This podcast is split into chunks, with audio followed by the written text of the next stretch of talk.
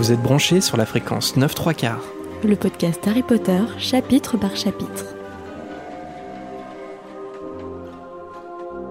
Bonjour à tous et bienvenue dans ce nouvel épisode de fréquence 9 3 quarts. Je suis Jérémy. Et je suis Marina.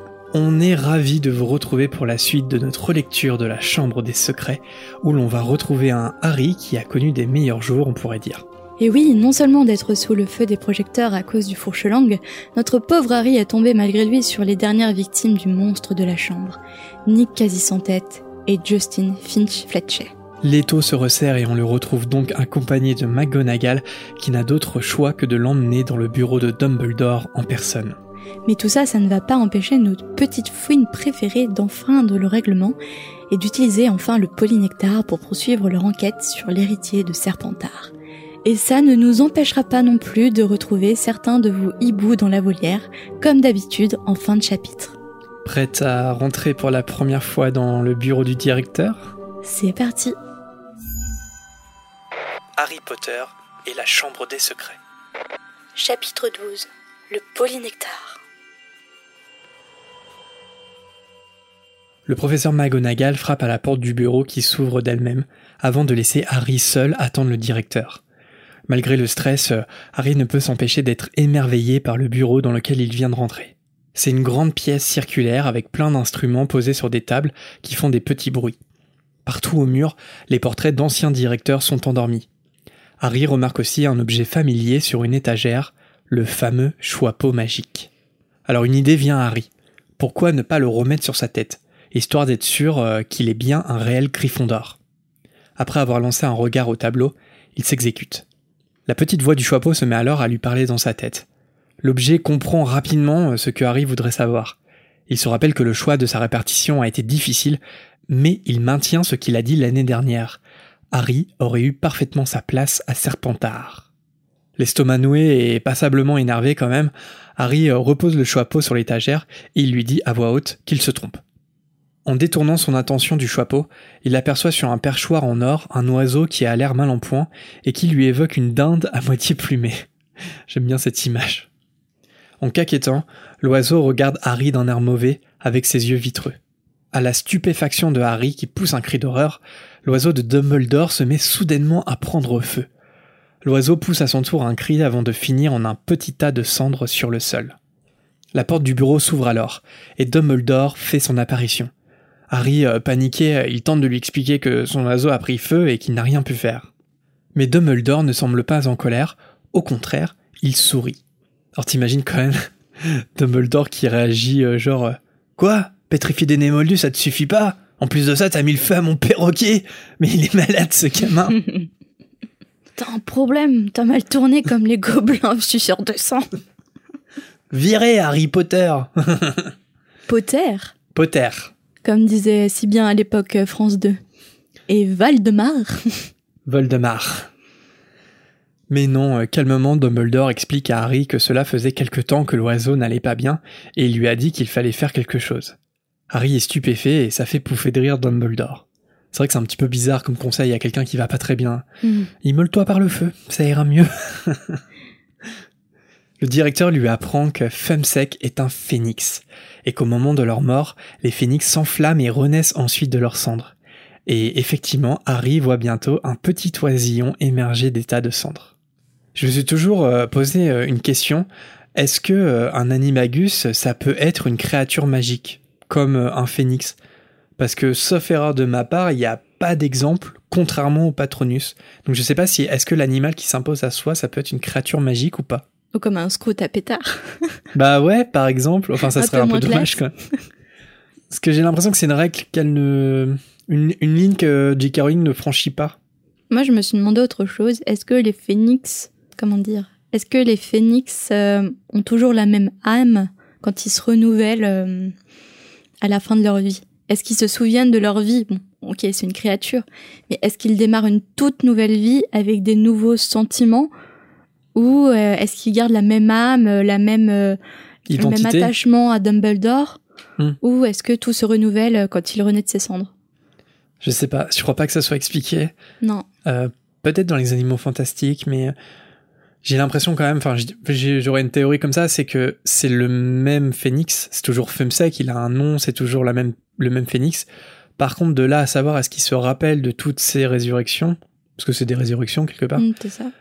Euh, je sais pas. Peut-être qu'il s'en souvient pas et peut-être qu'il redevient à nouveau, il apprend à redevenir Femsec à chaque fois, je sais pas. C'est une bonne question. Mais surtout, euh, en Animagus, j'ai l'impression que, je sais pas, moi j'aurais tendance à penser que non, c'est pas possible que ton Animagus ça soit une créature magique, parce que sinon ça te donne quand même des pouvoirs magiques. Je veux dire, du coup, ça voudrait dire que tu absorbes les pouvoirs de la créature dans laquelle tu transformes.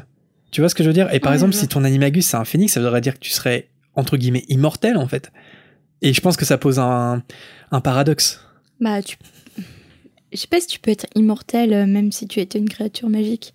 Parce qu'il y a toujours un fort lien entre euh, ton humanité et puis, euh, et puis la créature. Tu vois ce que je veux dire? Tu, tu penses que l'humain pourrait mourir, mais la créature, l'animagus, subsister ben Justement, je pense que pour éviter de se poser ce genre de questions, il n'y a pas d'animagus mm. créature. Enfin, tu vois, c'est que des animaux. Parce que, bah, je sais pas, par exemple, Sirius, il se transforme en chien. Son animagus, c'est un chien. Sirius, il est capable d'aboyer.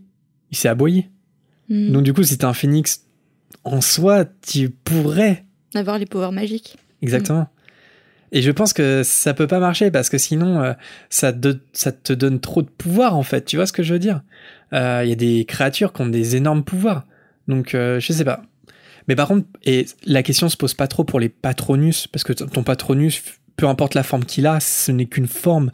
Et oui, après, tu as des formes plus ou moins sympathiques à adopter, quoi. Ouais, mais je veux dire, ça, ça, j'ai pas l'impression que ça influe sur euh, les capacités de ton patronus. Ah tu vois ce que je veux dire? Mmh. Que ce soit une belette ou que ce soit euh, un dinosaure, euh, ton patronus, il va te servir à la même chose. Alors qu'un animagus, bah non, parce que t'es dans son corps, quoi. Mmh. Je sais pas. Et après, en patronus, je disais qu'il y a des exemples, mais le seul exemple qui me vient en tête, c'est précisément Albus Dumbledore dont le, dont le patronus est un phénix. Je sais pas s'il y a, d'autres exemples dans Harry Potter. J'ai l'impression que quand même la plupart du temps ce sont des, aussi des animaux et pas des créatures. Mais attends, est-ce que j'ai un mauvais souvenir ou pas? Parce que euh, dans le dernier euh, Animaux Fantastiques, il ouais. n'y a pas un phénix qui rejoint Croyance? Ouais, mais c'est un vrai phénix. Oui, c'est un vrai phénix, mais le, le phénix s'est attaché d'une manière particulière au Dumbledore en fait. Donc, est-ce que euh, c'est pas particulier que le phénix... Oui, je sais, un animal fantastique, c'est pas forcément dans le canon. Mais si jamais on rentre dans le canon avec les animaux fantastiques, euh, ça signifierait que le phénix, ça a quand même un lien particulier avec les Dumbledore. Donc, encore une fois, le patronus qui prend la forme d'un phénix pour Dumbledore, c'est quelque chose d'exceptionnel dans le monde des sorciers. Ouais, peut-être que c'est exceptionnel. Mais est-ce que c'est exceptionnel au point que si Dumbledore était un animagus, est-ce qu'il serait lui-même un phénix, tu vois? Et dans quelle forme ça pourrait... Je sais pas. Peut-être qu'il pourrait repousser la magie euh, comme ça. Après, non, je faisais, je faisais une moue invisible pour nos auditeurs. parce que parce que moi personnellement je, déteste la fin des crimes de Grindelwald. Bah j'ai absolument pas envie que Croyant soit un Dumbledore. Donc j'ai je suis plutôt de la team. On va voir peut-être que c'est un gros mytho de Grindelwald et que parce que si on nous invente un frère caché de Dumbledore, euh, ça va pas le faire. Voilà. je, suis vraiment contre cette idée. On connaît même pas Ariana, pourquoi rajouter un frère Ça peut peut-être être le fils de Dumbledore. Euh, on va attendre de voir. On va attendre de voir. On va se calmer. Dumbledore est peut-être bi. Bah oui, il a peut-être eu un fils par le passé. Obligé d'être un frère. Hein. Ce qui me fait très peur avec les animaux fantastiques, c'est que tout est possible avec des personnages comme Dumbledore. Et t'as pas envie que tout soit possible avec ces personnages-là, t'as envie qu'ils soient, qu'ils restent dans ouais, bah ton headcanon et mm. qu'ils en sortent pas. Et bon, on verra bien avec la suite euh, de la saga. Dumbledore justement euh, dit à Harry que c'est dommage qu'il ait découvert Fumsec le jour de sa combustion parce que autrement c'est une magnifique créature rouge et or, d'or. En plus de leur vie éternelle, Dumbledore explique que les phénix peuvent transporter des charges très lourdes, leurs larmes ont des grands pouvoirs de guérison et qu'ils sont très fidèles. Mhm, ces infos seront-elles importantes pour la suite? Indice. Mais j'aime bien cette phrase, elle m'a fait rire parce qu'en fait, il balance tous les indices dans une seule et même phrase. Ouais, c'est Débarrassé. Prenez note. Alors Marina, je te propose euh, une petite pause encore, cette fois concernant l'étymologie du phénix, du phénix en question. et euh, l'étymologie précisément de Fumsec. Ah, T'aimes bien l'étymologie. Celle-là est particulièrement intéressante. Est-ce que tu connais le nom original de Fumsec et d'où ça vient? Le nom original, le nom anglais? Le nom anglais, ouais. Euh, Parce que c'est une traduction, Fumsec. Je crois m'en souvenir, mais je- dans tous les cas, je vais pas le prononcer. Ok. Alors en fait, c'est intéressant parce que euh, personnellement, j'admire pas mal le travail de traduction de Jean-François Ménard, je le trouve très très bon. Mais j'ai toujours eu un, quelques doutes quand même sur la traduction de Fox, parce que c'est Fox en anglais. F-A-W-K-E-S. Que j'aurais prononcé pas du tout comme ça. Fox. Et donc Fox est devenu Fumsec. Et Fumsec, bon déjà ça m'a toujours fait rire un peu. ça me rappelle des souvenirs de fac et, et de vie étudiante. Mais par exemple, je dirais fume sec, moi, carrément. Fumsec. Moi, je dis fume sec, hein, je dis pas femme sec. Ouais, bah du, ouais, j'ai tendance à angliciser. Ouais, Fumsec. Oui, en plus, oui. Ouais, c'est fume sec, hein. Ouais. Pour moi, ça, ça fait un peu babos tout ça. mais- Mais euh, bref, pour le coup, en fait, j'aurais trouvé ça intéressant de garder le nom original, qui est pas si imprononçable que ça, je trouve, qui est Fox, en fait. Mais bon, peut-être que Jean-François Ménard a considéré que les, les jeunes lecteurs, euh, ou même les lecteurs français tout court, allaient avoir du mal à prononcer le mot. Bon. Mais est-ce que tu sais d'où ça vient, Fox? Pas du tout. Pas du tout? Ah, je suis sûr que tu sais. Parce que c'est pas une étymologie, euh, je veux dire, au sens euh, euh, la racine latine, etc. Ça fait écho à quelqu'un qui a réellement existé, qui s'appelait Fox. Fox Mulder? Non. Alors les Anglais le, le connaissent beaucoup mieux, hein, sans doute, que les, les Français, parce que c'est un clin d'œil à Guy Fawkes, une figure célèbre euh, de l'histoire de Grande-Bretagne, pour avoir tenté de faire exploser le palais de Westminster au début du XVIIe siècle. V pour Vendetta, tu- ça te dit rien? Le? V pour Vendetta? J'ai pas vu le film. Ah, t'as pas vu le film? Non, Tu connais pas euh, Guy Fawkes? Enfin, ça t'évoque rien? Non. Ok. Alors, euh, justement, donc le projet de, de cet homme-là, c'était de, de faire exploser euh, de la poudre de canon sous la chambre des lords par une crypte secrète, en fait. Euh, C'est-à-dire, euh, ils avaient découvert une crypte qui donnait, euh, qui était en dessous de la chambre des lords, et, et en fait, Guy Fawkes était un spécialiste. Ça, c'est de- un fait historique. c'est un fait historique, Ok. hein, qui c'était un spécialiste bah, des explosifs. Mais les, auto- les autorités ont trouvé Fawkes avant qu'il puisse mettre le feu à ces explosifs. Il a été condamné à la pendaison, mais il s'est défenestré en sautant de l'échafaud le jour de son exécution. Et il demeure aujourd'hui encore l'icône de la conspiration des poudres euh, en Angleterre, et qui est fêtée euh, depuis euh, quatre siècles maintenant, tous les 5 novembre. Donc le 5 novembre, en fait, c'est une espèce de 14 juillet en Angleterre. C'est-à-dire on tire des feux d'artifice, il y a des balles, des banquets. C'est leur euh, célébration nationale à eux. C'est le 5 novembre. Attends, il célèbre le fait qu'un mec a essayé de mettre feu à la chambre des lords? Ils célèbrent le fait qu'il ait échoué de qu'il est c'est l'échec en fait de Guy Fawkes quoi. L'échec du complotisme, en fait. C'est l'échec, euh, c'est ça. Du coup d'État. euh, C'est ça. Ok, ah, d'accord. En Ah, faisant peur, tirer des vrais feux d'artifice pour le coup. D'accord, ok, d'accord. Et dans euh, les comment dire ceux qui ont vu pour Vendetta s'en rappellent très bien parce que c'est Remember Remember the 5th of November. C'est un super film, faudrait que tu le vois. Euh, et C'est donc pas le- là où est inspiré les masques des Anonymous? Non Ouais, bah c'est ça. En fait, ça, le, masque Anonymous, ça vient de, ça vient de là, ça vient de, Mm. parce que dans le film, c'est le masque de Guy Fawkes. Et bah justement, le rapprochement entre euh, Fawkes et les phénix, c'est, euh, c'est en fait le fait que les phénix prennent feu. Voilà. Même si heureusement, euh, je me suis fait cette réflexion, euh, c'est bien que les phénix n'explosent pas comme de la poudre, quand même. Heureusement, oui. T'imagines, Harry voit le phénix exploser. Donc j'ai cité V pour Vendetta, mais il y a aussi un épisode de Sherlock qui fait référence à Guy Fawkes. Ça te dit peut-être plus quelque chose là, non? Lequel? Je Le sais plus exactement, mais il y a un moment, il y a une référence dans, dans une des affaires criminelles à Guy Benedict. Cumberbatch. Ouais, superbe série britannique euh, de Mhm. Gatiss et Moffat avec Benedict Cumberbatch et Martin Magnifique Freeman. série qui nous manque énormément. Donc voilà, donc c'est intéressant parce que pour le coup là, c'est pas euh, J.K. Rowling qui s'amuse à avec l'origine latine par exemple d'un mot, c'est vraiment ça fait référence à, à une figure historique, Guy Fawkes. Eh bien, euh, je ne me couche, je me coucherai moins bête ce soir. Merci bien, monsieur. Alors pour revenir euh, au chapitre, euh, l'incident avec le phénix a, a complètement évacué dans l'esprit de Harry la raison à la base qui l'a amené dans ce bureau. Il suffit d'un regard perçant de Dumbledore pour le lui rappeler. Mais avant que le directeur ait eu le temps d'ouvrir la bouche, la porte s'ouvre à la volée sur Hagrid, qui tient toujours le coq mort à la main. Le géant s'exclame que ce n'est pas Harry le coupable, car il l'a croisé juste avant et qu'il n'aurait pas eu le temps de faire l'attaque.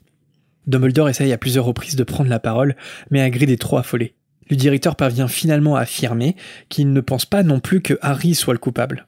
Embarrassé, euh, Hagrid sort du bureau en laissant derrière lui des plumes de l'animal qu'il a secoué dans tous les sens. Pauvre coq. Pauvre coq, always remember. Avec un peu plus d'espoir, euh, Harry demande à Dumbledore si c'est vrai qu'il ne le croit pas coupable. Dumbledore a l'air sombre, mais il confirme. Il demande néanmoins à Harry s'il y a quelque chose dont il voudrait lui parler. Harry, euh, il sait pas quoi répondre à cette question. Il pense euh, évidemment à ses soupçons sur Drago, au projet du polynectar, à l'étrange voix des incarnés et à son don maudit pour le fourche-langue. Bref, il y a beaucoup de choses hein, dans l'esprit de Harry.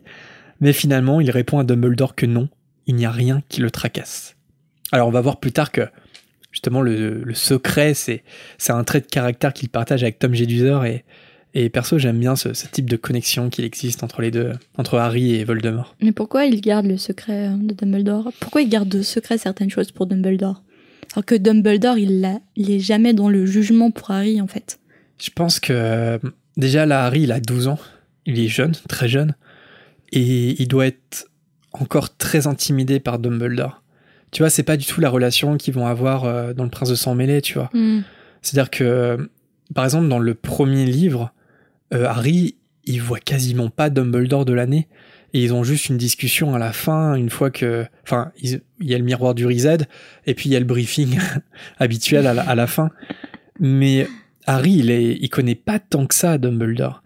Et, et c'est le plus grand sorcier de tous les temps. Je pense que ça reste un enfant de 12 ans qui est intimidé. Et je pense aussi que euh, Harry, c'est dans son trait de caractère, il aime pas trop dévoiler ses sentiments. Il, il, il aime pas euh, montrer ses faiblesses, Harry. Tu vois, ça me rappelle que par exemple, quand il se fait torturer la main avec Ombrage, il le cache à René Hermione, par exemple. Au lieu d'en parler directement. Tu vois, je pense que ça fait partie de lui. C'est un trait de son caractère. Comme c'était un trait de caractère de Tom Jedusor, mais pour des, euh, des raisons beaucoup plus obscures. Évidemment, euh, après l'agression de Justin et, et Nick quasi sans tête. Oh, oh, oh. Non, non, non, on, on recommencer refera pas. cette blague parce qu'on en a peut-être euh, saoulé certains auditeurs avec cette blague à répétition durant le dernier épisode. C'est Justin. si vous n'avez pas en- encore écouté le, le- le précédent épisode pour comprendre. L'ambiance euh, à Poudlard est, est donc euh, paranoïaque. Les élèves sont particulièrement inquiets par rapport à Nick et tout le monde se demande bien euh, qui a pu pétrifier quelqu'un qui est déjà mort. Nous d'ailleurs on se demande euh, encore en fait comment c'est possible cette histoire. Évidemment, euh, la grande majorité d'entre eux euh, s'est jetée pour réserver un retour par le Poudlard Express pour les vacances de Noël. De façon ironique, Ron fait remarquer qu'à ce rythme-là, il ne restera bientôt plus que Malfoy, Crabbe et Goyle pour fêter Noël avec eux. Je me suis posé une petite question quand même, il aurait pas été plus prudent que Hermione rentre chez elle pour les vacances Plutôt que Joe les détectives euh, Polynectar ouais, c'est sûr. C'est un truc qu'ils en parlent jamais, enfin Harry il en parle, mais entre eux ils en discutent pas, tu vois, le fait que Hermione ça soit une émoldue et qu'elle est en danger. C'est... je sais pas. Moi je me demande si en tant qu'ami je leur ai pas dit tu veux pas rentrer pour les vacances de Ouais, Noël mais ils sont un peu inconscients, ils ont l'enquête en tête, et puis euh, je pense que ça va au-delà de, de la peur d'être victime du, du basilic. C'est des têtes brûlées. Ouais, c'est ça. Des Gryffondors, quoi. Comme toi. N'importe quoi. Bah, t'es pas Gryffondor Ah, j'ai cru une tête brûlée comme toi. Une tête brûlée parce que ce sont des Gryffondors, des Gryffondors comme toi. Ouais, je suis pas à ce point-là quand même. non, t'es pas à ce point-là. Harry, lui, euh, il est plutôt content de voir Poudlard se vider parce qu'il en a assez de voir tout le monde l'éviter comme s'il allait les attaquer d'un moment à l'autre. Distanciation sociale. C'est le début de la distanciation sociale. Alors attention, d'après l'Académie française, euh, le terme n'est pas correct, on ne devrait pas dire distanciation sociale. On devrait dire quoi? Bah je ne sais pas. Ah, merci l'Académie française. Apparemment, social ne pourrait pas être un, un adjectif de euh, distanciation. Enfin, bref, je sais pas trop pourquoi, mais. Et je crois qu'il faut dire la Covid et le pas le Covid. Ouais, je crois que maintenant c'est la Covid. Ouais. Ça me fait Les rire. Québécois disent déjà la Covid. Hein. Ils avaient raison depuis Donc le on départ. suit déjà les Québécois. On suit déjà les Québécois. Parce que, évidemment, euh, comme vous l'avez sans doute remarqué, euh, Marina et moi avons une diction absolument parfaite. C'est pour ça que nous consultons régulièrement l'Académie française euh, avant de sortir nos épisodes. Ah, la bonne vieille Académie française. Toujours moderne dans ses idées. on dit pas le cloud, on dit le nuage.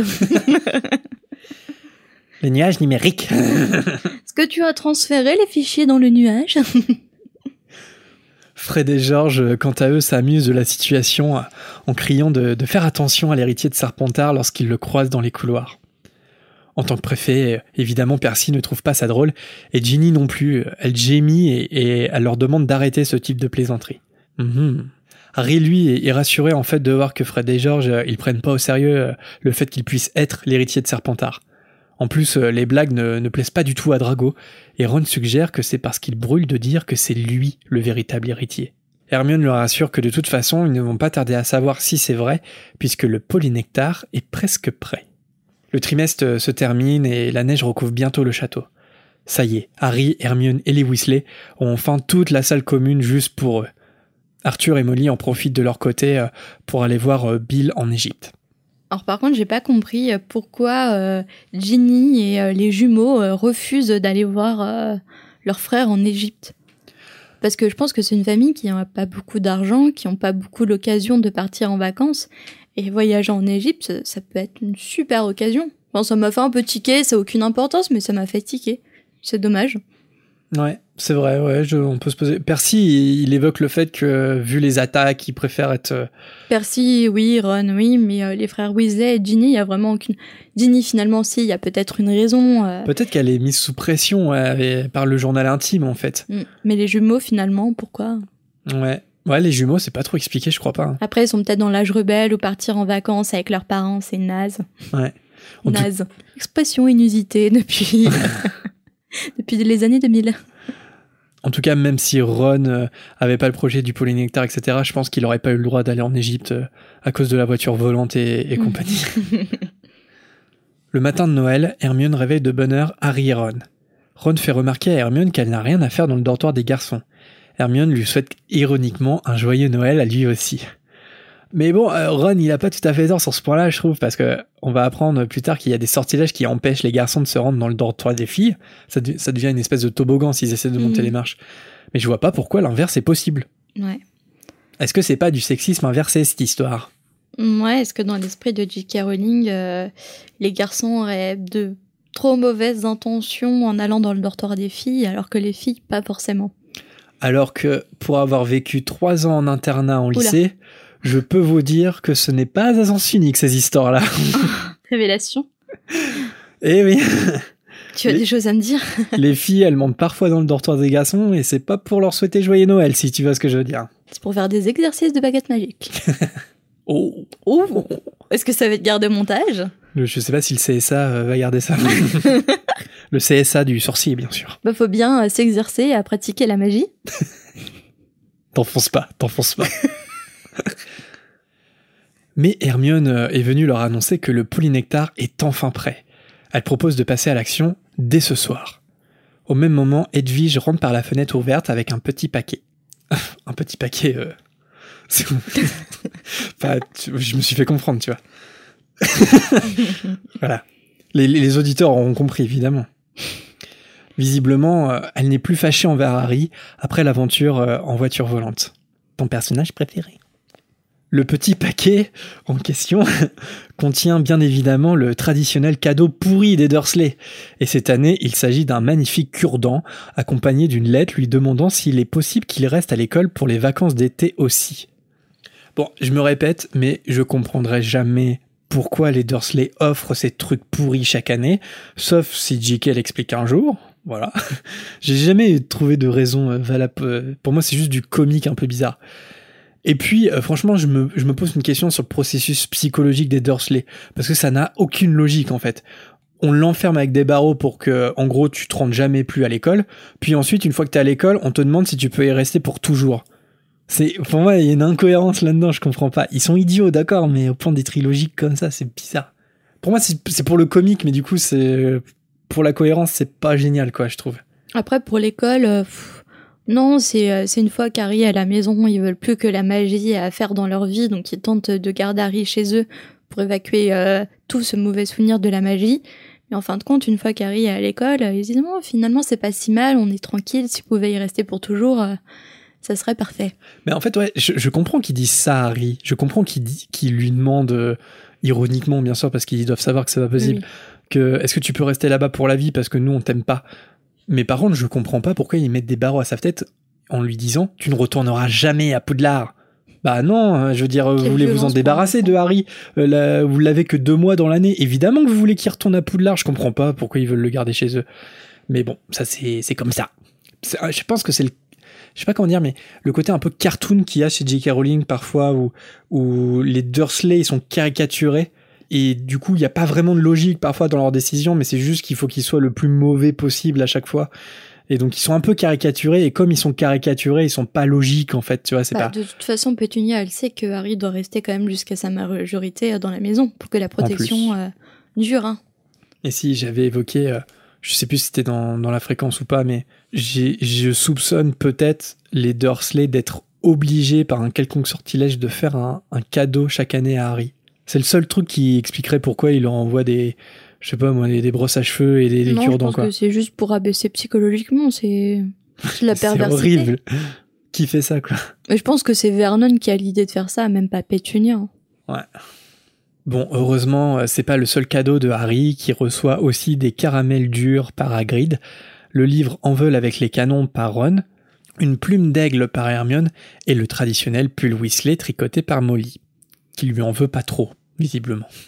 Alors moi je me demande si Ron c'est pas le genre de pote à offrir des cadeaux aux autres pour pouvoir en profiter lui-même, tu sais. Est-ce que c'est pas un livre qu'il voulait lire?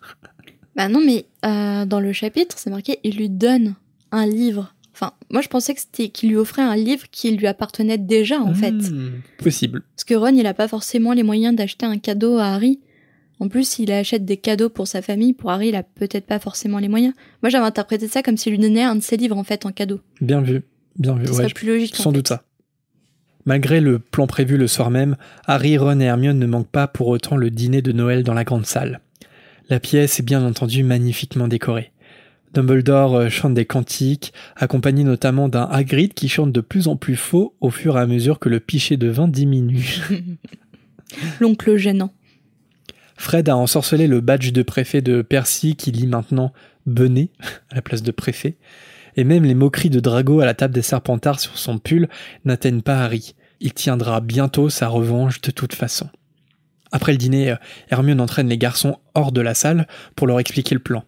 Ils vont d'abord devoir récupérer quelques cheveux de Crabbe et Goyle. Pour ce faire, elle a ensorcelé deux gâteaux d'un puissant somnifère. Ils n'ont qu'à s'assurer que les deux Serpentards les trouvent sur leur chemin. Une fois endormis et les cheveux récupérés, ils les enfermeront dans un placard pour qu'ils ne sortent pas à leur réveil.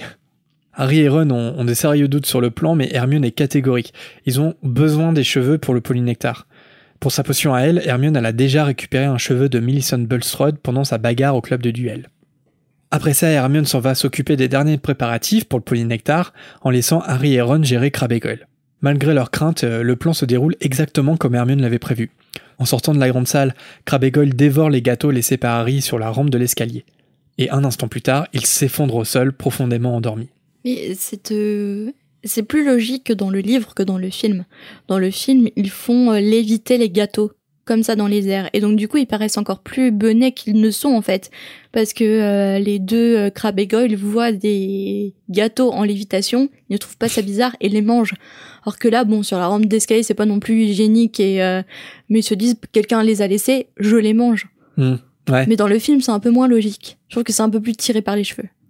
C'est, ils sont encore plus idiots qu'ils le sont dans le C'est livre. ça. C'est vrai. Harry et Ron euh, sortent alors de leur cachette pour euh, traîner difficilement les deux serpentards dans un placard avant de leur arracher des cheveux et leur piquer leurs chaussures. C'est vraiment des criminels quand on y réfléchit quand même. C'est clair. Les garçons retrouvent ensuite euh, Hermione dans les toilettes de Mimi Géniard. En attendant, elle a aussi récupéré des robes plus grandes à la lingerie. La potion, quant à elle, ressemble à une vase épaisse qui bouillonne. Hermione leur indique que les effets dureront une heure. Il est désormais temps de mettre en action leur stratagème. Joignant les gestes à la parole, Hermione verse à coups de louche du polynectar dans les verres. Elle est la première du trio à ajouter, d'une main tremblante, le cheveu de Millicent Bulstrode. Une réaction chimique se produit immédiatement. Le liquide se met à siffler comme une bouilloire. De l'écume apparaît, et enfin, le liquide prend une teinte jaunâtre.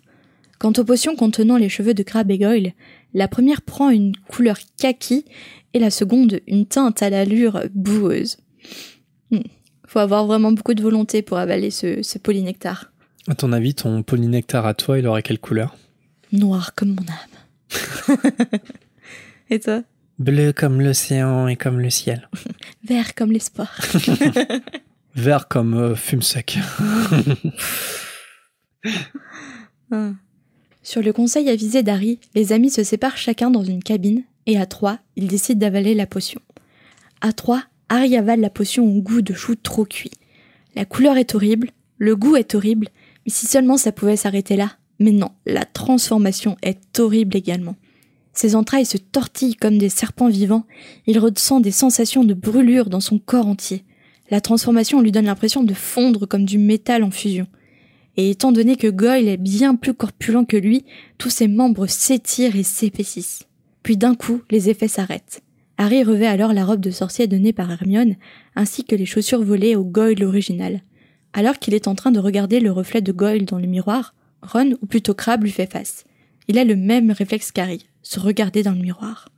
Ça doit être étrange quand même euh, psychologiquement. euh, Ça m'a fait penser à un truc qui n'a aucun rapport avec Harry Potter, mais à l'émission américaine où euh, Extreme Makeover. Extreme Makeover. où euh, avec la chirurgie esthétique ils refont complètement le visage euh, d'une personne.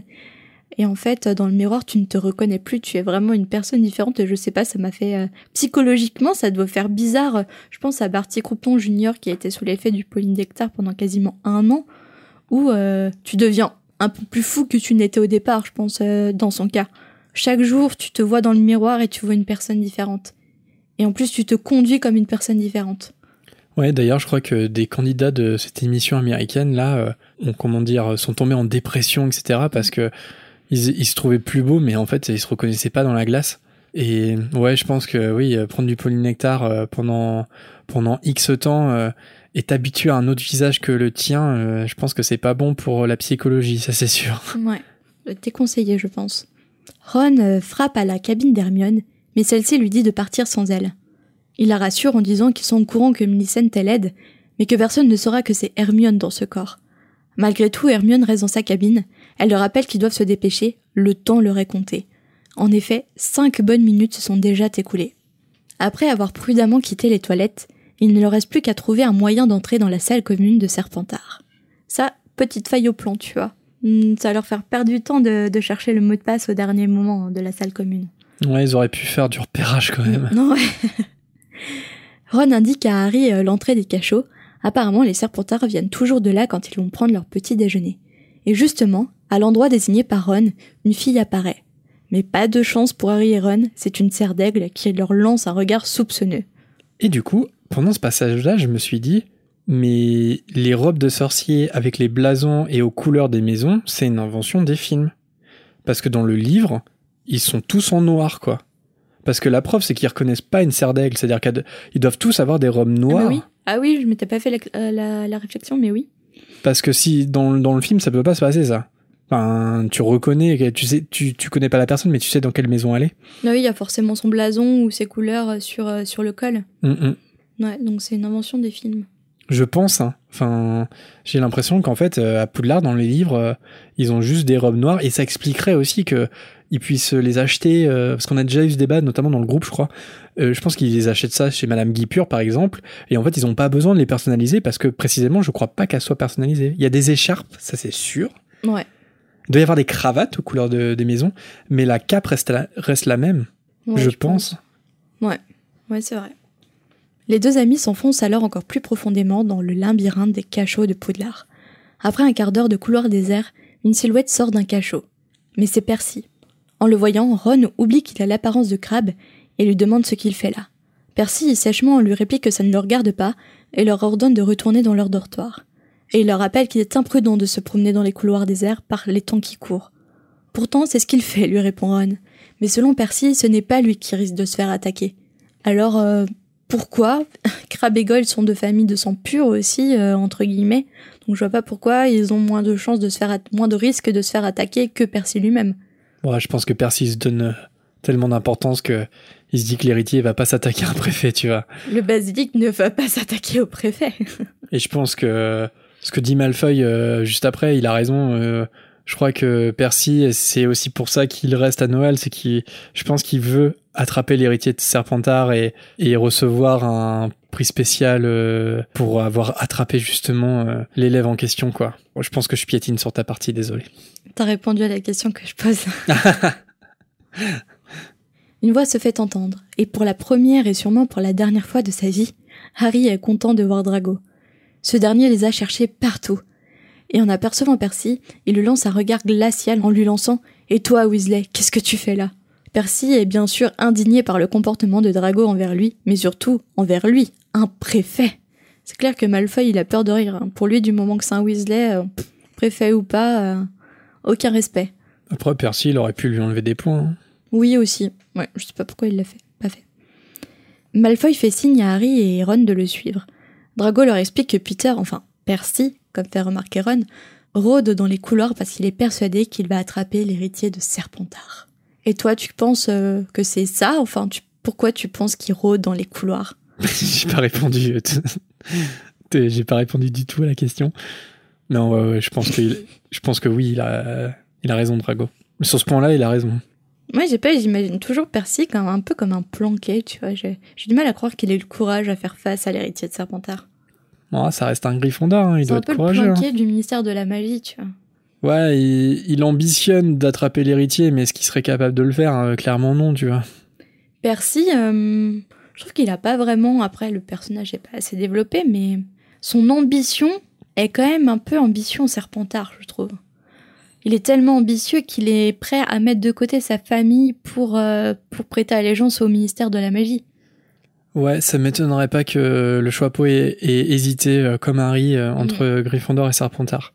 Parce qu'il est extrêmement ambitieux, il est prêt à tout pour arriver à ses fins. C'est ça. Donc, euh, ouais, ouais, je suis d'accord. Je pense qu'il a une ascendance Serpentard très forte. Moi, je pense qu'il y a qu'un pas entre Gryffondor et Serpentard, parfois. Ouais. Percy en est la preuve. Petit Gros en est une autre, Mhm. etc. Le trio arrive devant un mur nu et humide. Une fois le mot de passe sans pur prononcé par Malfoy, une porte de pierre apparaît. Alors, je sais pas qui se charge d'inventer les mots de passe pour cette maison, mais le choix de sang pur me paraît un peu quand même limite.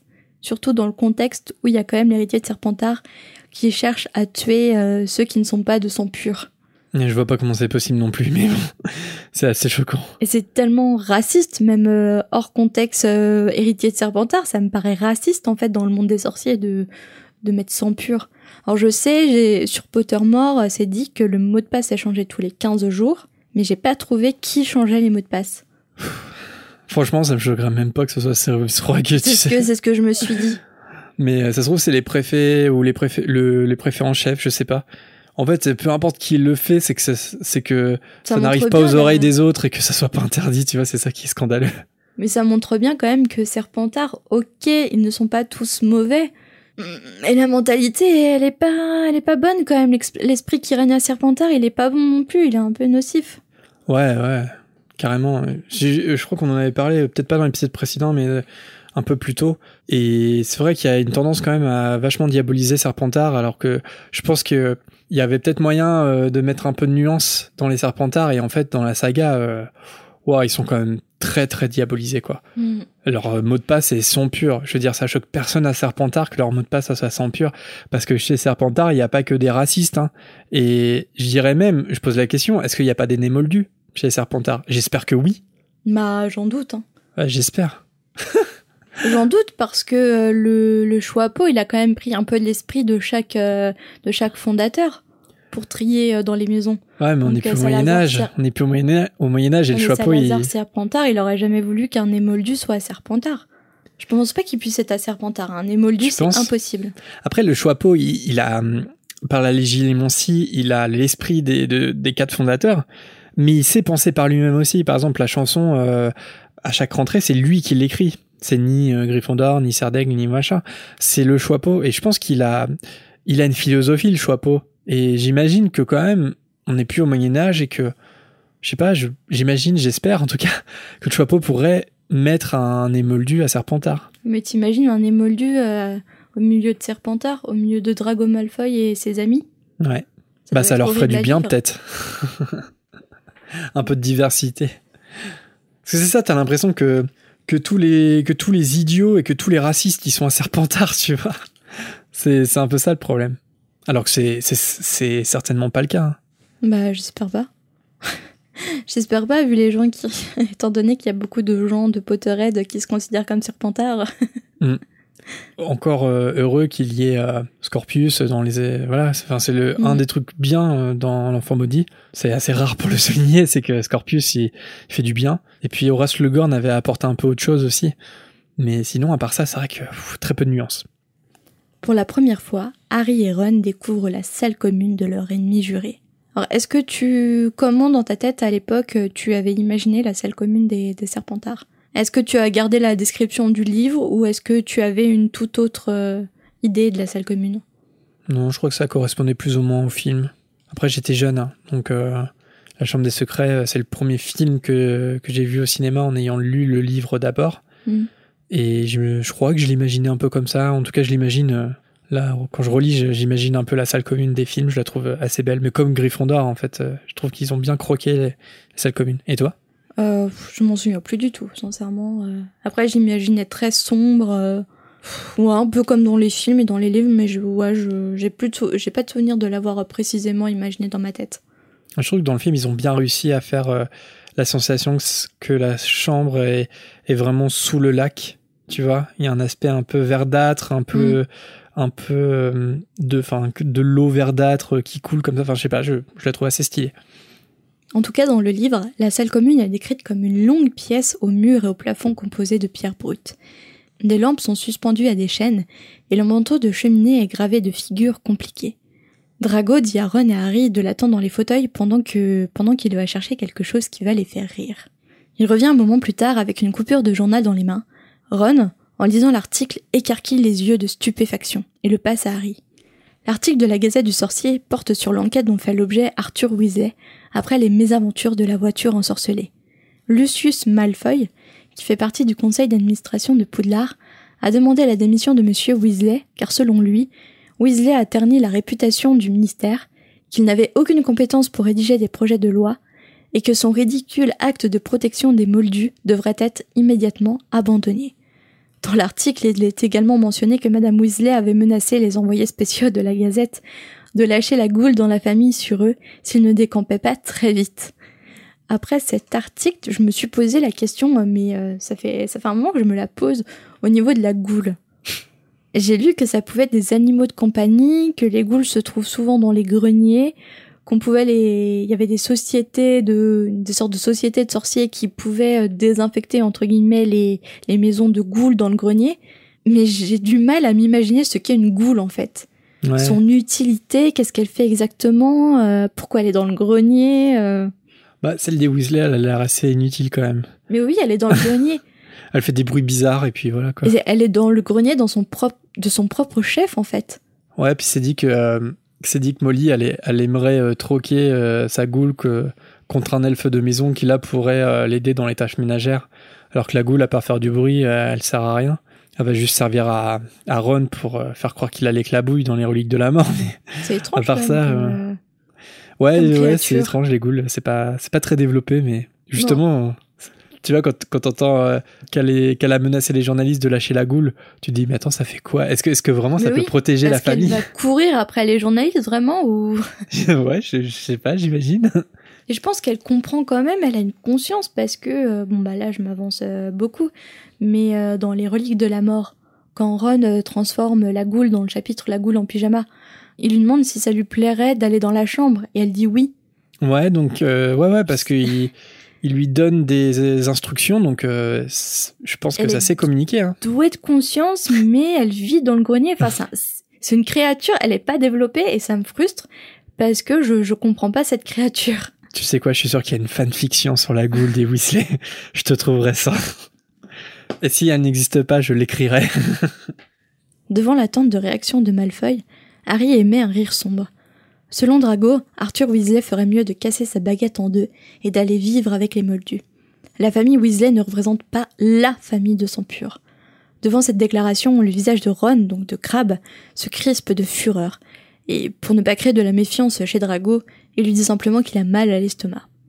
Et Drago lui dit qu'il n'a qu'à aller à l'infirmerie et en passant donner un coup de pied à ses sandbourbes. Et là, Malfoy continue à déverser son venin.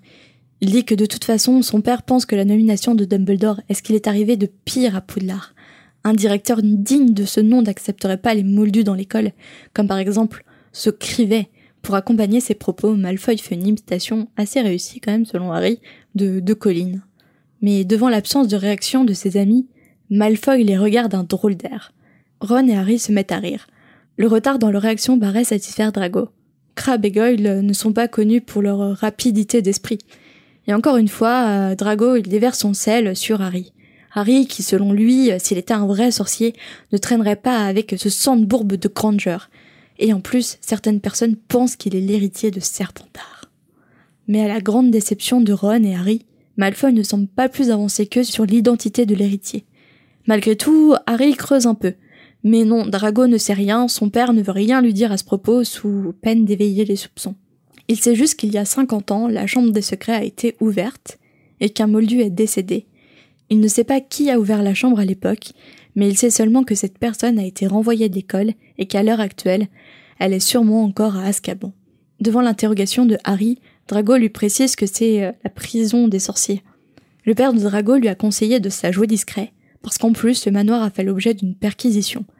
Mais le ministère n'a rien trouvé car les Malfoy, eux aussi, ont une chambre secrète sous le parquet du grand salon. À la suite de l'exclamation de Ron, Harry et Drago le regardent.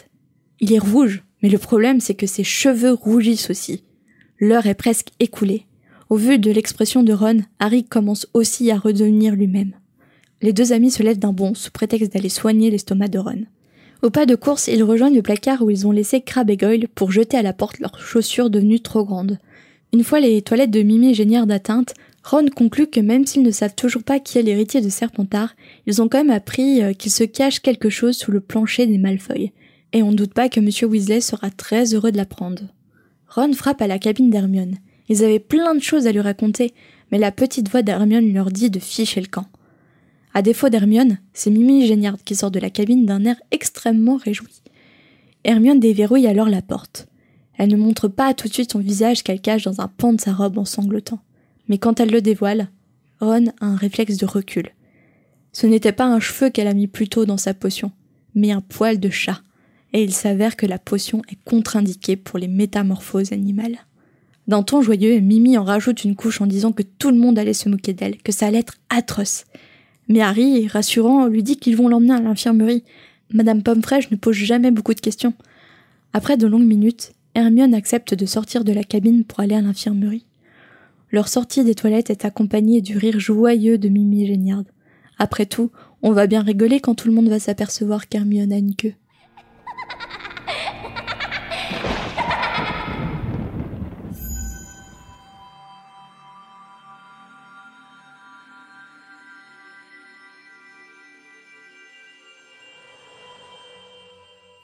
Merci Marina pour ce chapitre. Merci Jérémy. You're welcome.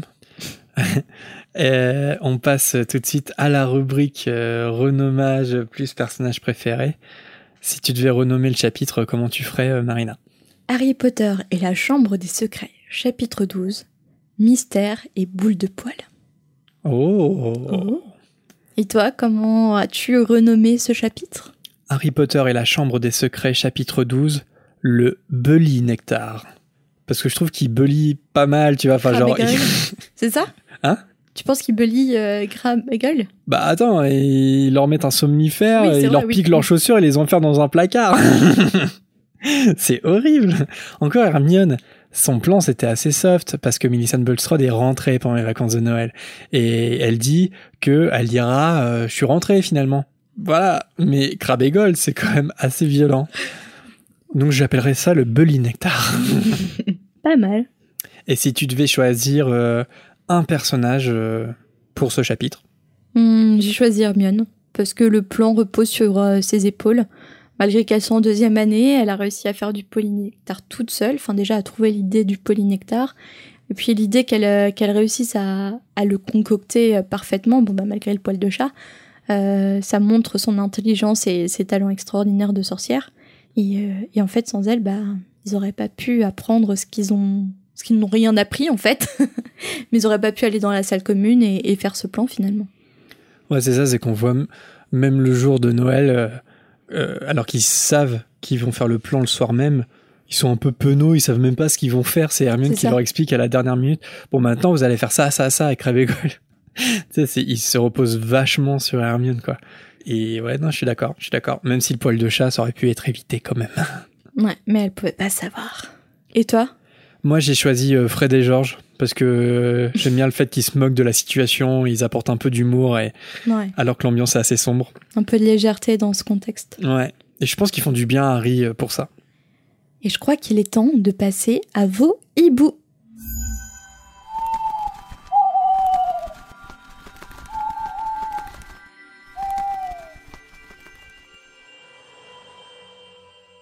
On va commencer par un premier hibou sonore de Louison. Salut Jérémy et Marina. Euh, j'ai profité du confinement pour entamer une relecture de la saga et j'en suis au début de l'ordre du phénix. Euh, je me pose une question sur la vitesse à laquelle les chouettes apportent le courrier à leur destinataire. Euh, par exemple, donc au début de l'ordre du phénix, après que Harry et Dudley aient fait face aux détraqueurs à Private Drive, Harry et les Dursley reçoivent cinq chouettes qui leur apportent du courrier. Il y a d'abord euh, Harry qui reçoit deux lettres du ministère, une lettre euh, d'Arthur et une de Sirius. Et vient ensuite la beuglante de Dumbledore pour la tante Pétunia. Toutes ces lettres, elles ont a priori été envoyées de Londres vers Private Drive dans le Surrey. Et c'est une région qui est proche de Londres. Donc je peux comprendre que les lettres arrivent vite, mais les chouettes me paraissent quand même hyper rapides. Euh, pour les lettres du ministère d'Arthur et de Sirius, il y a quand même un peu de temps qui s'écoule avant que la lettre n'arrive, mais la beuglante de Dumbledore, elle va vraiment vite. Harry, il a à peine le temps de se rendre compte qu'il ne doit pas partir de chez les Dursley, contrairement à ce que Vernon lui ordonne, que la chouette avec la beuglante arrive déjà. Et ça me paraît vraiment court pour parcourir cette distance. Euh, du coup, je me demande si un détail m'a échappé. Est-ce que Dumbledore, il a anticipé sa beuglante, parce qu'on sait que Dumbledore est très mystérieux sur plein de points. Euh, sinon, continuez comme ça, votre travail est super, j'aime beaucoup vous écouter. Merci Louison de ton hibou. Euh, alors, je t'avoue que moi aussi, je me suis posé la, question durant mes, relectures pendant ces deux derniers mois. Euh, hélas, on n'a pas de réponse à apporter. Euh, j'y réfléchis et je vois pas, je vois pas de réponse. Est-ce qu'il existe un hibou express si tu payes 10 euros pour livrer ta lettre et il avance beaucoup plus vite? Ouais, ou des hiboux qui se téléportent un peu, je sais pas, par la magie. Est-ce qu'ils auraient des pouvoirs magiques? C'est possible. Mais justement, j'ai envie de dire que ta bouche, c'est magique. c'est un peu le TGCM. en fait, avec la magie, tout est possible. Donc, si on veut que le hibou arrive, euh, je pense que Rowling elle se pose pas trop la question. De toute façon, en soi, des hiboux qui apportent euh, des lettres, euh, voilà, de base, c'est pas crédible. Donc, euh, donc après, le temps que ça met, bon, voilà. Mais, mais c'est vrai que c'est quasiment instantané. Hein, ouais, c'est quasiment instantané. Non, non, mais c'est vrai que en même temps, si les lois de la physique étaient respectées, je pense qu'on serait pas sorti de l'auberge parce que même de Londres au Dorsley, il faudrait attendre pas mal de temps à vol de hibou pour recevoir une lettre, donc je pense qu'il y a de la magie qui rentre en compte. Comment elle rentre en compte, je ne sais pas. On espère que cette non-réponse te convient, Louison. On passe tout de suite au hibou sonore de Philippine. Salut Marina et Jérémy, voilà c'est encore Philippine, je voulais vraiment vous remercier pour, euh, pour euh, l'attention que vous avez portée à, mon message la dernière fois euh, sur la théorie. Voilà, je voulais vous poser une question. en fait, je me demandais comment ça se fait que Dumbledore est battu Grindelwald alors que Grindelwald possédait la baguette de Suro. Voilà, je trouvais ça un peu bizarre. C'est mon frère qui m'a posé cette question, mon petit frère, quand je lui ai euh, raconté l'histoire de la baguette de Suro et je savais pas quoi lui répondre. Donc voilà, euh, je voulais savoir si vous aviez une réponse à ça. Euh, je voulais aussi beaucoup vous remercier pour pour tout simplement les podcasts que vous faites chaque semaine, que j'écoute en faisant de la peinture. Et franchement, c'est hyper apaisant, c'est super d'apprendre plein de trucs sur Harry Potter. Voilà, je voulais vraiment vous remercier pour tout ce que vous faites. J'espère que vous allez continuer parce que c'est vraiment super. Voilà, merci beaucoup. Merci Philippine. Bah, j'ai envie de te dire, euh, on va apprendre ça euh, dans quelques années dans les Animaux Fantastiques 5. Ou 18. Mais parce qu'on sait hein, que le dernier film euh, se terminera sur le, duel entre Dumbledore et Grindelwald en 1945. Alors euh, après sur les tenants et les aboutissants de, ce duel, ça sera dans le film. Ça, on, en, est presque sûr. Après, euh, sur la théorie, on va dire, euh, moi, il n'y a rien qui me choque trop parce que je le répète assez souvent, mais euh, finalement, les, les reliques ne sont, ne sont que des artefacts.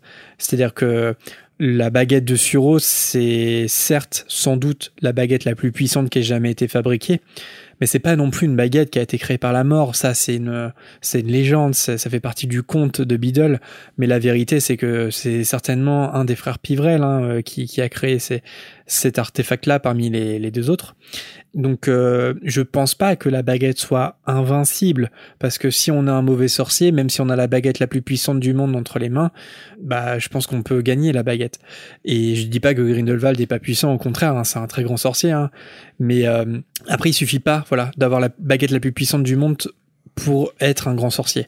Et je pense que Dumbledore, par la ruse, par la force magique, parvient à, vaincre Grindelwald malgré le fait qu'il possède la baguette.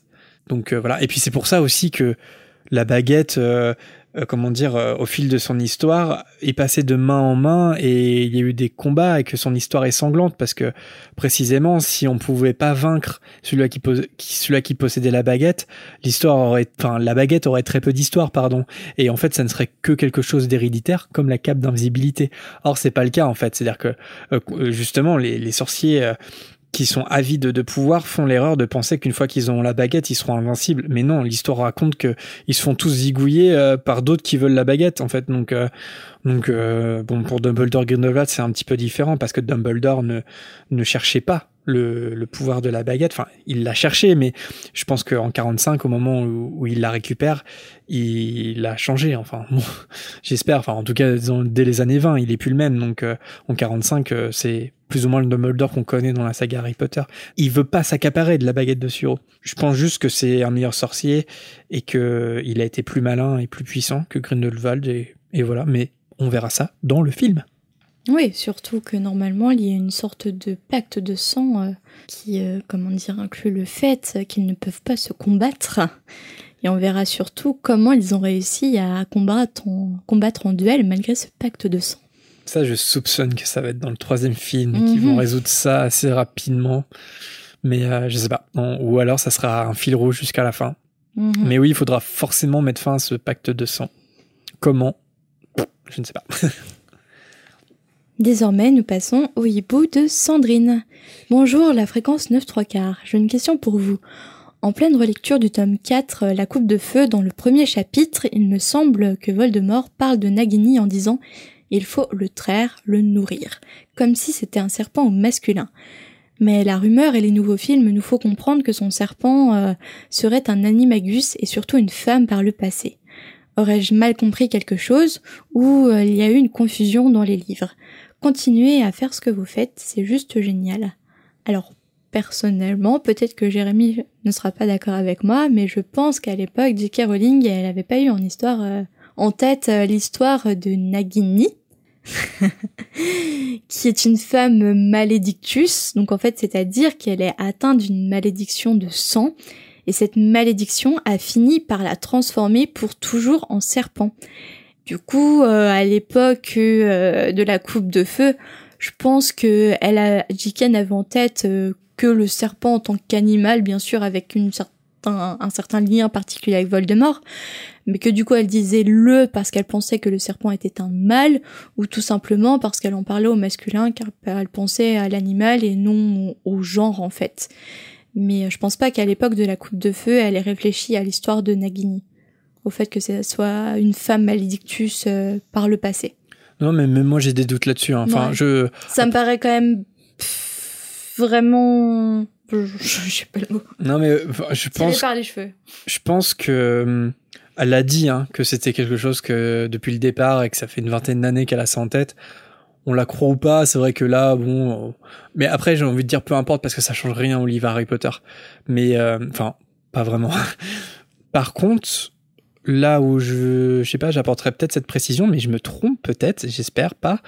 Euh, pour moi, Nagini, elle a toujours été une femelle, même dans les livres. C'est-à-dire, au-delà de, du fait que ça soit une malédictus, pour moi, Nagini, ça a toujours été une femelle. Et je pense, alors, dans l'extrait en question, euh, au début de la coupe de feu, j'ai pas trouvé dans le livre français un moment où Voldemort dit le parce que Nagini arrive à la toute fin. euh, Frank Bryce euh, voit le serpent Mm. arriver et c'est et c'est le serpent qui dit euh, il y a un moldu qui écoute et en fait il y a pas il y a pas de pronom, il y a pas le, il y a pas là. Donc euh, mais après j'ai pas cherché dans toute la coupe de feu et dans tous les autres livres si à un moment il y a Voldemort qui dit le serpent. Enfin, après même s'il dit le, je pense parce que il parle du serpent Mm. et et du coup, le serpent, bah, c'est masculin et, et c'est un serpent. Enfin, ça, ça être une femelle, c'est un serpent. Et rappelons que traire un serpent, c'est extraire le venin de ses crocs. Ah oui, alors ça aussi, Et c'est que le important. ouais. serpent n'a pas des petites mamelles que l'on traite. Ça, c'est important parce que euh, du fait qu'on ait appris que c'était une humaine à la base, effectivement, euh, traire euh, un animal qui était une humaine, euh, c'était un peu bizarre, mais non, non, trait par les crocs, donc ça, il n'y a pas trop de problème, ça change pas grand-chose. Après, je sais pas, je me trompe peut-être à vérifier dans les livres, mais pour moi, euh, Maledictus ou pas, on ne sait pas. J.K. Rowling a dit que oui, mais finalement, ça change pas grand-chose. Par contre, dans les livres, Nagini est une femelle. hein. Enfin, pour moi, c'est Ah mais ouais j'ai pas la preuve. Mais pour moi, c'est une femelle. Et c'est, il y a un moment, c'est dit, quoi. Mais je me trompe peut-être, désolé, j'ai, j'ai pas, dans le temps qui, de préparation de l'émission, j'ai pas eu le temps d'écumer tous les bouquins, mais on cherchera. Et puis, si vous avez l'élément qui affirme ou contredit ce que, ce que je dis, n'hésitez pas à nous le partager. Je, les animaux fantastiques nous ont pas appris que Nagini était une femelle, en fait. Tu vois ce que je veux dire? Les animaux fantastiques nous ont appris que c'était une malédictus, mais pas que c'était une une femelle. humaine à la base, quoi. C'est surtout ça qui est euh, choquant. Bah, c'est surtout le fait que on peut se poser la question, et encore une fois, la question inutile pour moi, c'est est-ce que Voldemort savait? Que c'était de Malédictus Est-ce qu'il a, ch- est-ce qu'il a senti la Malédictus en Nagini? Et s'il l'a senti, est-ce que ça pose pas un problème de morale par rapport à ce qu'il fait de Nagini, d'en faire un Horcrux, de l'utiliser comme un objet alors que c'est Mhm. une sorcière?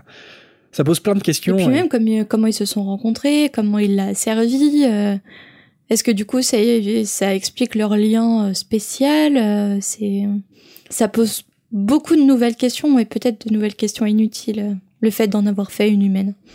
C'est le problème peut-être des animaux fantastiques, Ouais. de poser des Mhm. questions sur des trucs qu'on sait déjà et sur lesquels on n'a pas forcément besoin de revenir, comme l'enfant maudit. On n'a pas forcément besoin de revenir là-dessus. Bref. Mais en tout cas, c'est intéressant et affaire à suivre. Donc sur Nagini femelle, je me trompe peut-être, mais pour moi, dans les livres, c'était déjà acquis que c'était une femelle. Ah ouais? À vérifier. aucun souvenir de ça. Mais bon, on verra ce que les Ouais, auditeurs. ouais, euh, j'ai- je suis pas 100% certain de moi et la preuve reste à trouver. Un prochain hibou de Nae. Je me demandais dans le tome 1 quand Hagrid vient chercher Harry à la cabane, ils partent avec la barque, mais alors comment les Dursley font pour repartir Ouais, cette question me fait rire parce que c'est vrai que c'est on s'en rend pas compte mais c'est c'est un peu méchant quoi. Après, est-ce qu'ils l'ont pas cherché honnêtement? Si, un peu. Si, un peu. Ils ont lancé une fusée de détresse. Mais c'est vrai Ils que ont lancé tous les cris et les SOS. C'est vrai qu'on on est en 91, 90, et il n'y a pas de, il y a pas de téléphone portable. euh, C'est, ouais, ils auraient pu mourir en fait. Est-ce que c'est pas un peu dangereux, tu vois, de les laisser euh, Ils ont aucun, aucune nourriture, ils ont pas d'eau. euh. Ouais, je sais pas. C'est une bonne question, Naé. Est-ce que c'était pas inconscient de leur part de faire ça? Peut-être. Et en même temps, euh, bon, ils l'ont bien cherché. Ensuite, nous passons au hibou de Clara. J'ai entendu dans une émission de France Culture quelqu'un dire que Pétunia avait de la magie, mais que Dumbledore ne l'accepte pas à Poudlard. Ils avaient l'air de dire que c'est un choix de directeur. Mais Pétunia n'est pas une sorcière, non. Si elle ne va pas à Poudlard, euh, c'est qu'elle n'en est pas une, non. Lily est une émoldue, pas elle. Sinon, Dumbledore l'aurait acceptée. Enfin, il aurait pu l'accepter pour faire le ménage avec Rusard. Elle est aussi sympathique que lui, et a l'air très douée pour ça vu l'état impeccable de leur maison. Alors, euh, merci pour ton hibou, Clara. Euh, déjà, c'est quelle émission de France Culture? J'en ai pas entendu parler. Euh, mais ouais, c'est un peu étrange comme théorie. C'est la première fois que j'entends ça parce qu'on est sûr que Pétunia est sans pouvoir dans une famille de moldus. Donc j'ai du mal à imaginer pourquoi elle aurait eu sa place à Poudlard parce qu'en plus elle est même pas une craque-molle. hein. C'est vraiment une moldue dans une famille de moldus. Donc euh, ouais, c'est. euh, J'aimerais bien connaître euh, l'émission de, de France Culture pour pouvoir l'écouter et, voir qui raconte ça. Je crois que c'est plusieurs émissions qu'ils ont fait sur une semaine où ils invitent, ils ont des invités différents. Donc je pense qu'il doit y avoir quelques émissions. Dans mon souvenir c'était France Inter, mais c'était France Culture finalement. Et donc oui, ils ont ils ont fait quelques podcasts sur Harry Potter. Enfin c'était des émissions radio, mais qui sont écoutables encore en podcast. Avec euh, des intervenants qui connaissaient pas forcément euh, par cœur les. Enfin, je dis pas que je connais ou que Marina connaît euh, par cœur Harry Potter, mais c'était pas forcément leur spécialité, on va dire. Donc c'est possible qu'ils se soient un peu trompés parce que oui, Pétunia c'est une moldue. Hein. Par contre, c'est vrai qu'elle écrit au, à Dumbledore pour. Et qu'il refuse d'entrer à Poudlard, mais ce qui est normal puisqu'elle n'avait pas sa place à Poudlard étant sans pouvoir. Ouais, et puis c'est même c'est pas c'est même pas une craquemeule en fait parce que Ruzard euh, il est crackmull. Donc euh, c'est pas, c'est encore pas pareil. Non, non, non. Euh, là, il n'y a pas de doute, il y a pas de doute sur Pétunia. Et merci Clara, c'est Clara qui nous a envoyé la longue lettre. Donc là, c'est juste une, question parmi tant d'autres qu'on a reçues par Clara. Ouais, elle était vraiment très jolie. Et enfin, un dernier hibou de Alex. Dans Harry Potter 3, Lupin explique que personne ne sait à quoi ressemble un épouvantail lorsqu'il est seul. Mais dans Harry Potter 5, à la maison des Blacks, Molly s'inquiète de savoir si c'est un simple épouvantail ou quelque chose de pire dans le bureau. Et elle dit attendre Maugré pour qu'il y jette un coup d'œil étant donné qu'il peut voir à travers le bois. Donc Maugré a vu l'épouvantard sous sa forme normale, non? Eh bien, merci Alex, ça me rappelle les souvenirs de podcast parce qu'on avait évoqué ce passage parce que effectivement Maugret, euh, il jette, euh, il, est, il, est dans la cuisine ou je sais plus dans le salon, et il jette un coup d'œil à l'étage, et il, il, confirme à Molly qu'effectivement c'est un épouvantard. Et c'est à partir de ce moment-là où Molly lui dit ah bah je vais m'en occuper et puis ça a donné la scène dramatique qu'on connaît. Mm. Mais donc à travers son œil magique, oui, Maugret Folloy a vu la forme initiale, basique d'un épouvantard mais euh, j'ai envie de dire que le, secret est mort avec lui parce qu'on ne saura jamais euh, ce, ce, qu'il a vu à travers son œil magique. Il a reconnu un épouvantard, mais à quoi ça ressemblait? C'est ce que vous avez conclu euh, lors de votre débat ou c'est une réponse officielle? Je crois pas qu'il y ait de réponse officielle, euh, tu vois. Est-ce que vous en avez conclu euh, Bah, du fait qu'on n'ait pas de réponse, la réponse c'est qu'il n'y a pas de réponse.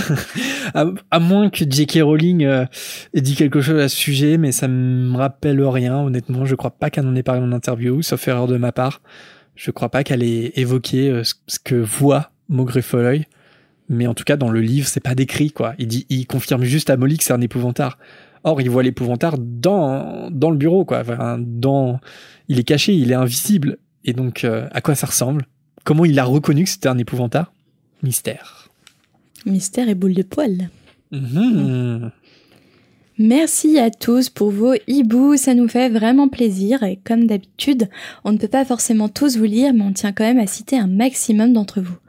On pense à Adèle, à Jeanne, Alice, Mathilde, Margot, ainsi que sa petite Lara de 4 ans, à Hélène qui rattrape petit à petit son retard, et pareil pour Maxime. Merci aussi à Floral, à Elodie qui a replongé avec nous dans l'univers d'Harry Potter pendant le confinement, à Clément, à Swazik qui nous écoute en dessinant et dont on a partagé une magnifique illustration sur nos réseaux, à Manu qui a réagi par rapport au couple Neuville-Luna, et au double pronom aussi, wink wink, à Sigrid, à Noah de Suisse, à La Palatine, à Constantin, à Jules C qui a réagi par rapport à Rogue et aussi à Morgane, cette fois c'était sur la loi de Gump. Ah ouais, le, moment où on va lire euh, Le Prince de son mêlé, si on arrive euh, jusque-là, je pense qu'il va y avoir beaucoup de débats entre nous et les auditeurs qui sont euh, pro-Rogue. Parce qu'on a un avis quand même assez tranché sur Rogue et je pense que ça va pas plaire à tous les auditeurs. ça divise les fans, encore aujourd'hui. Ouais, ouais. Donc, si vous souhaitez apparaître dans la volière, envoyez-nous votre hibou en message privé sur nos réseaux ou directement par mail. Pour vous diriger, tous les portes loin sont disponibles en description. Et si vous nous avez déjà envoyé votre question, euh, ne vous découragez pas surtout, on citera sans doute la prochaine. On remercie chaleureusement Tipeee qui nous a sélectionnés comme créateurs de la semaine sur leur réseau. C'était une, plutôt une très bonne surprise, donc merci à eux. Si vous nous suivez, euh, vous avez sans doute vu d'ailleurs qu'on a réceptionné nos cartes de visite. Alors on attend encore notre commande d'affiches qui devrait pas tarder et on fera partir des petits hiboux à nos tipeurs du moment. Si vous ne nous soutenez pas encore mais que vous avez envie de le faire, foncez donc vite sur notre page, là aussi le lien est en description au-delà des petites euh, opérations goodies, ça nous permet aussi de, mettre de côté dans du matériel et euh, aussi dans de futurs euh, déplacements en convention. Bref, ça nous permet de, faire grandir notre petite fréquence pour, pour ceux qui aiment l'écouter. Si vous nous écoutez justement sur Apple Podcast, prenez deux petites secondes pour nous laisser des étoiles et un commentaire et vous aurez notre reconnaissance éternelle. Et que vous nous écoutiez sur cette appli ou une autre, bien entendu, on vous aime tout pareil. On espère que vous avez apprécié cette émission. En tout cas, Jérémy et moi, on est impatients de vous retrouver la semaine prochaine pour le chapitre 13, où il va être question d'un certain journal intime. Prenez soin de vous et à très vite. À bientôt.